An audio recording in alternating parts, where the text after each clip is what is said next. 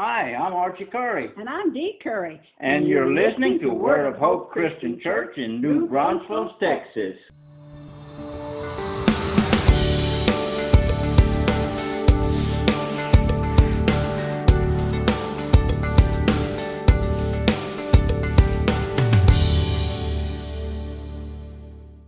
Hi, everyone, and welcome.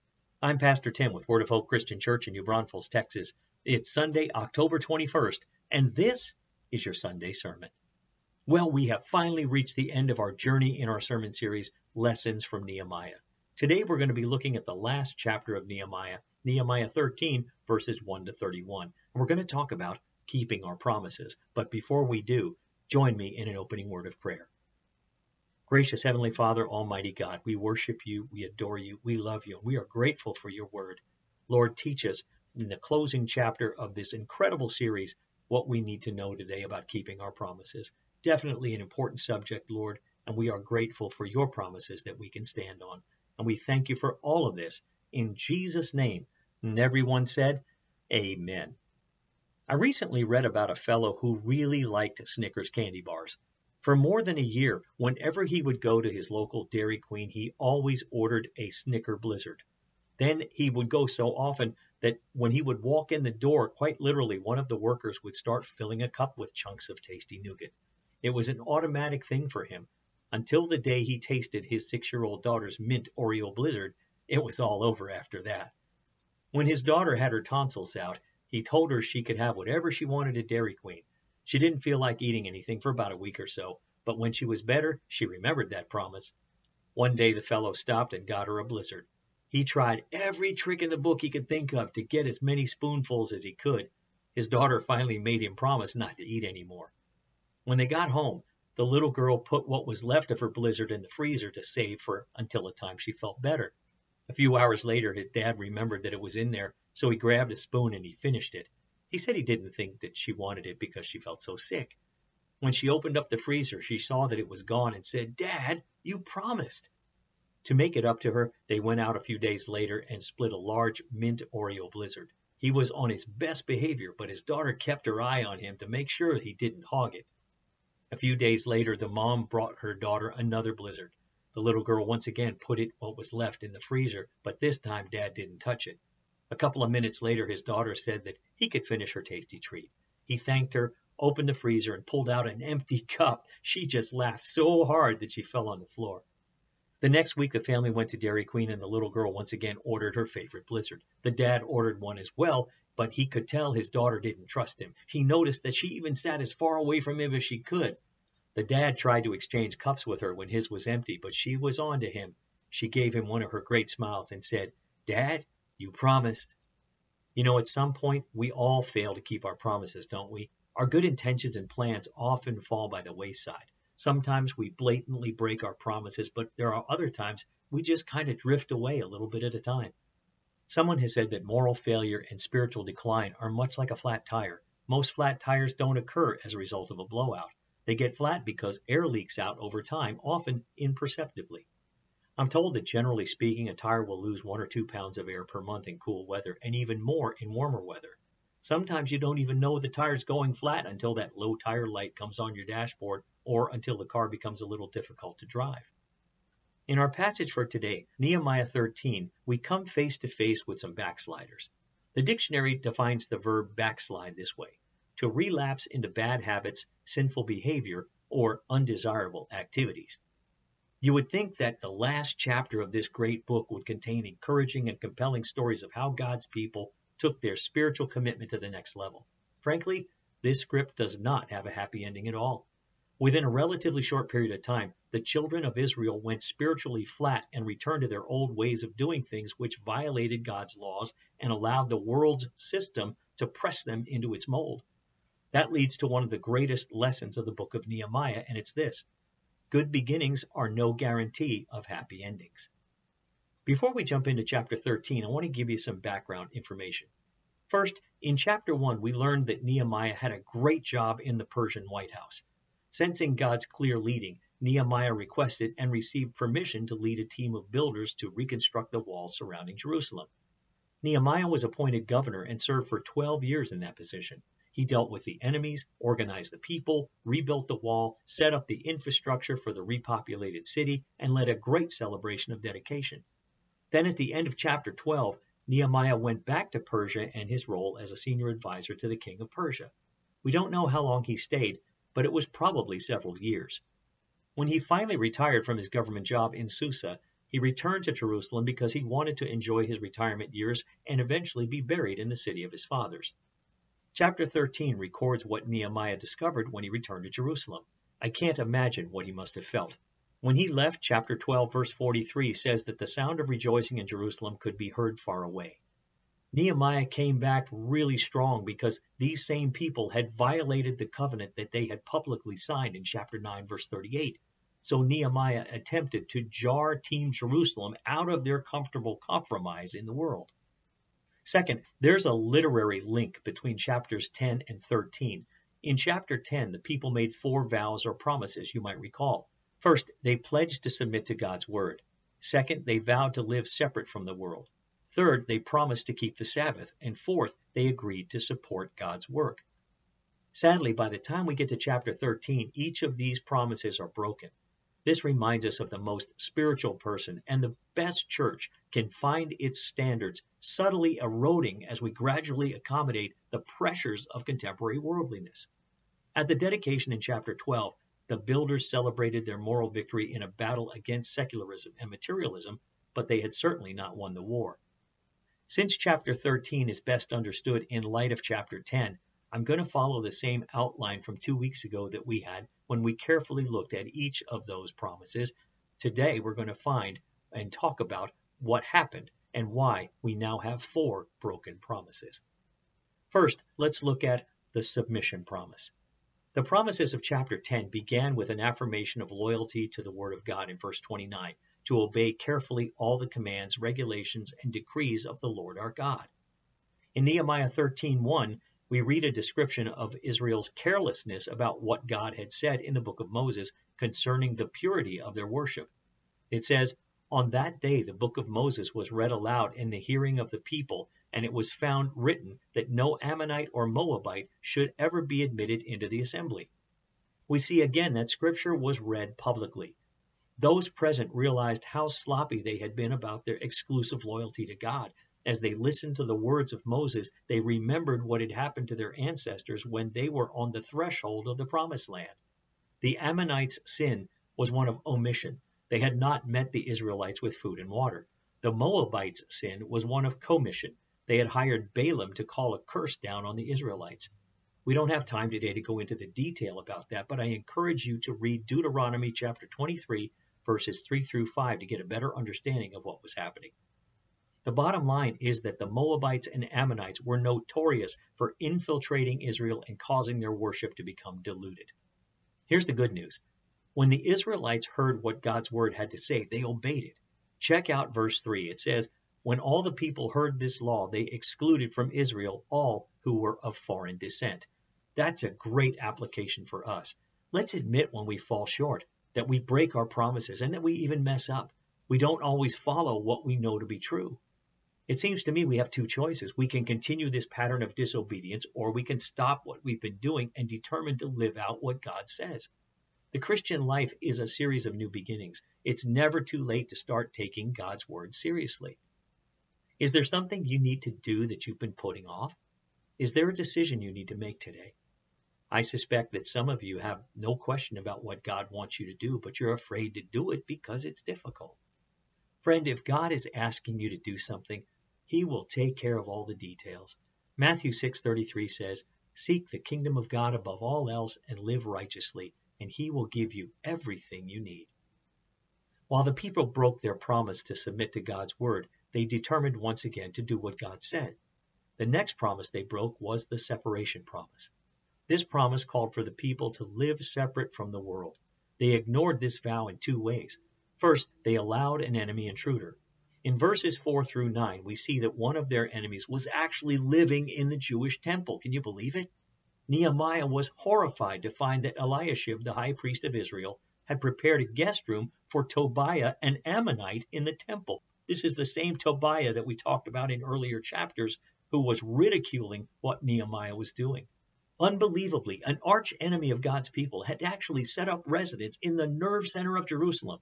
From this position, he could influence everybody. This is one of the first consequences of the breaking of the vow to not intermarry with pagans. Eliashib had become a traitor because one of his relatives was married to Sanballat's daughter, chapter 13, verse 28, and Sanballat and Tobiah were friends. Throughout the book of Nehemiah, Tobiah has been an enemy of God and a thorn in Nehemiah's side. Nehemiah dealt with him many times before and made sure that he was never allowed inside the walls. While Nehemiah was away, the high priest not only allowed Tobiah inside the city, he gave him the keys to a large suite of rooms where the tithes and offerings of the people were stored. Eliashib had been entrusted with a privileged responsibility, but by cultivating wrong relationships, he misused his office and frustrated God's work. Nehemiah saw Eliashib's act for what it was an offense against a holy God, a public denial of the priority of spiritual things, and an act of blatant disobedience to Scripture. In verse 7, Nehemiah called it an evil deed. The identification of the problem demanded drastic, public, and immediate action. Take a look at verses 8 through 9. Nehemiah says, I was greatly displeased and threw all Tobiah's household goods out of the room. I gave orders to purify the rooms, and then I got back into them the equipment of the house of God with the grain offerings and the incense. Nehemiah just went off on Tobiah. He showed him the door, threw out his furniture, TV, computer, stereo, all of that into the street. Then he gave an order to have the rooms cleaned. In fact, he wanted every trace of Tobiah's presence removed from the temple. He had the room disinfected and fumigated so that not even the smell of that man's cologne was there after he left. Nehemiah could not live with wrong in a place that was built for right. The first separation vow they broke was that they allowed a pagan unbeliever to take up residence in their temple. The second separation promise they broke was that they allowed mixed marriages to take place. You'll recall this vow in chapter 10, verse 30. We promise not to give our daughters in marriage to the peoples around us or take their daughters for our sons. Drop into chapter 13, verses 23 and 24. When Nehemiah returned, he saw men of Judah who had married women from Ashdod, Ammon, and Moab. Half of their children spoke the language of Ashdod or the language of one of the other peoples and did not know how to speak the language of Judah. So this meant that they would not know how to read the law of God or even participate in temple services. Their sins were damaging their homes and family life. Only a few years earlier, as God's people were repairing the walls, chapter 4, verses 7 and 8 tells us that the Ammonites and the men of Ashdod had plotted together to come and fight against Jerusalem. Yesterday's enemies had become today's marriage partners. In challenging them about their disobedience, Nehemiah uses arguments from experience in verses 23 and 24 and from history in verse 26. This really lit Nehemiah up, and he went off on the people.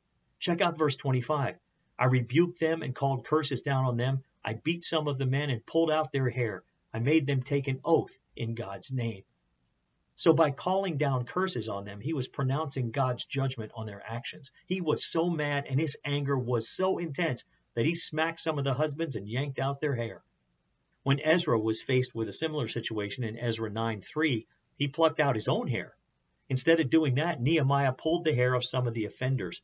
This may seem like violent and inappropriate behavior for a man of God, but when we interpret Nehemiah's actions against the backdrop of Israel's history, it's easier to understand his intense feelings.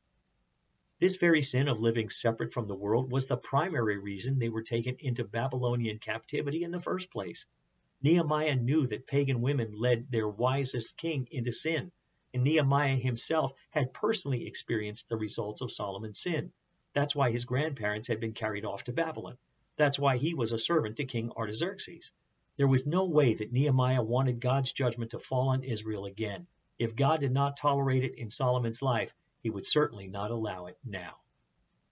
The third promise they neglected was the support promise. The people neglected to support God's work in verse 13. Their final statement in chapter 10 was that they would not neglect the house of our God. When we come to this final chapter, Nehemiah discovers that the ministry at the temple was hampered in verse 10 because the Levites and singers had to get jobs in the fields in order to survive. The temple storerooms were empty because people had stopped bringing their tithes and offerings. By the way, this probably explains why the rooms were available for Tobiah to live in. Nehemiah has to do some tough talking again in verse 11, where he says, So I rebuked the officials and asked them, Why is the house of God neglected? Nehemiah then set up a system so that they could once again put God first with their finances. Nehemiah not only rebuked them, he showed them what to do to make some changes. That's exactly what God does for each one of us. He wants the bad removed and the good immediately restored. When the Holy Spirit convicts us, he also prods us to positive behavior. We are to stop doing something destructive and begin doing something constructive. Nehemiah set up administrative systems to ensure that tithes would once again start coming into the temple. The temple officers in charge of the gifts had left their posts because there was nothing coming in or out. So the last part of verse 11, Nehemiah called them together and stationed them at their posts. In verse 12, we read that the people brought the tithes of grain, new wine, and oil into the storerooms. They renewed their commitment to God and put Him first in their finances and brought to God what was rightfully His. Then in verse 13, Nehemiah appointed four men to supervise the treasury and distribute the tithes and offerings. Interestingly enough, these men represented the priests, Levites, scribes, and laymen. They were all different, but they had one thing in common. The verse said, These were men who were considered trustworthy. When God's people start to go flat spiritually, one of the first places it shows up is in their giving. Jesus put it this way in Matthew 6:21, "Wherever your treasure is, there the desires of your heart will also be." Just as the Israelites renewed their commitment to honor God with their wallets, so too you and I need to do an honest assessment of our giving. Are you putting God first in your finances, beloved? The fourth promise the people broke was this, the Sabbath promise. When the people signed the covenant, the Israelites promised not to do business with the Gentiles on the Sabbath day. Chapter 10, verse 31 said, We will not buy from them on the Sabbath. In chapter 13, verses 15 to 22, Nehemiah discovered that the people were not only doing business on the Sabbath, they were treating it like any other day of the week. They had broken their fourth promise by secularizing the Sabbath. Verse 16 tells us Men in Tyre who lived in Jerusalem were bringing in fish and all kinds of merchandise and selling them in Jerusalem on the Sabbath to the people of Judah. And the sad thing is that the leaders allowed this to happen. They allowed these shops to operate seven days a week. Nehemiah didn't sit back and let this promise be ignored either. He spoke sternly and he acted firmly by instituting three action steps. First, in verse 15, he warned them against selling food and he made them stop. Second, he rebuked the nobles for allowing business on the Sabbath day by reminding them that the violation of the Sabbath was one of the reasons for their captivity in the first place. We see this in verse 18. Didn't your forefathers do the same thing so that our God brought all this calamity upon us and upon this city? Now you're stirring up more wrath against Israel by desecrating the Sabbath. His third step was very practical. Look at verse 19. It says, He ordered the doors to be shut and not opened until the Sabbath was over and then he stationed some of his own men at the gates so that no load could be brought in on the Sabbath day. In verse 21, Nehemiah warned them, those who wanted to sell their goods on the Sabbath, Why do you spend the night by the wall? If you do this again, I will lay hands on you. What he's talking about is he would have them arrested. Then in verse 22, he commanded the Levites to purify themselves and go and guard the gates in order to keep the Sabbath day holy. In doing this, the Levites would be setting a good example and were able to minister to the people. In demanding that the people keep their Sabbath promise, Nehemiah was emphasizing the centrality of worship, the importance of witness, the necessity of rest, and the priority of love. Loving obedience is always better than a full wallet. This command was not intended to be a chore. God never demands anything from us that is not for our own good. When Nehemiah's people ignored the Sabbath, they were damaging the very fabric of their spiritual, physical, and social lives. As we wrap up this chapter and our series in Nehemiah, I want to give you my top 10 lessons from this very practical book. Are you ready? Here we go. Number one, it's never too late to do what's right. Even though God's people had messed up pretty bad, it did not disqualify them from service or ruin their relationship with God. Don't let your past keep you from doing what's right. It really doesn't matter what you've done. What matters is that you begin right now to renew your walk with God. Number two, don't play around with sin. Nehemiah dealt with sin decisively and abruptly. Most of us underestimate our sinfulness and overestimate our goodness. Friend, don't flirt with sin. Don't get cozy with compromise. Be vigilant. As Romans 12:9 says, hate what is evil, cling to what is good. Number 3, remember who God is. He is great and awesome. That means he is large and in charge. He is also good all the time, and all the time he is good. Even when bad things happen to us, he is good. He is gracious. He doesn't treat us as we deserve, but always grants us grace and fresh starts. Number four, cultivate a lifestyle of praise and prayer. God desires for each of us to worship Him with reverence and with joy, both individually and corporately. As we do, we'll also cry out to Him in confession and supplication. When we pray, we should pray doctrinally and also be ready to send up those quick prayers throughout the day. Number five, move out of your comfort zone. Most of us are way too comfortable with the way we're living. We tend to default to what is predictable and easy. God wants us to be available to Him. And when He asks us to do something that stretches us, let's be ready to move. Number six, don't let difficulties derail you. When hard times come, and they will, don't bail on God. God allows tough times in our lives for a purpose. Use them to get closer to Him and ask Him to develop your character through the process. Number seven, seek to resolve relational ruptures. As we spend time with people, we are bound to have conflict and disagreements. Each of us sin against others, and others sin against us. Don't allow this conflict to go underground. Meet face to face and seek resolution. Number eight, say yes to God's priorities and no to the devil's distractions. God wants us to live purposeful lives, focused on those things that matter to Him. The evil one seeks to get us off track through busyness and selfishness. Commit yourself to God's priorities, specifically as it relates to your time, your talent, and your treasure. Number nine, believe the promises of God and act on them. While it can be helpful to make promises or vows to God, it's more important to believe the promises of God and act accordingly. We don't have to perform for God. Instead, claim what God has promised to do for you and ask Him to give you the tenacity to take Him at His word. Finally, allow God to use you. God takes great pleasure in using people who are available to Him. You don't have to be a super saint or a spiritual giant. God delights in using ordinary people like us so that his extraordinary power can be unleashed in our lives. God uses people that will give him their all. Nehemiah prays three short prayers for himself in chapter 13. They are, starting with verse 14, Remember me for this, O God, and do not blot out what I have so faithfully done for the house of my God and its services. Verse 22, Remember me for this also, O my God, and show mercy to me according to your great love. And then finally in verse 31, remember me with favor, O my God.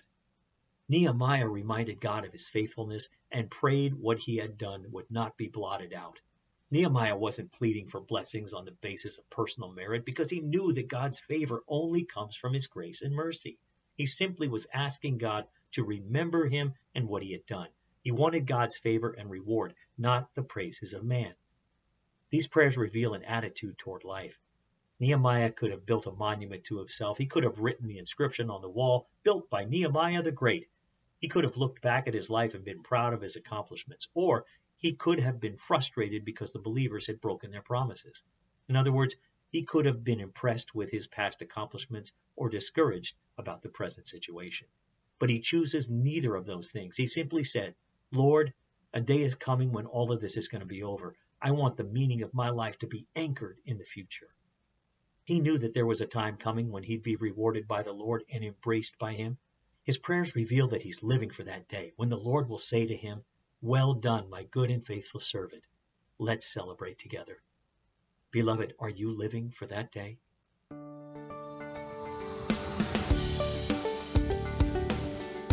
Thanks for listening. Join us again next time for another encouraging message from God's Word. To find out more about our ministry, look us up on the web at www.whccnb.org.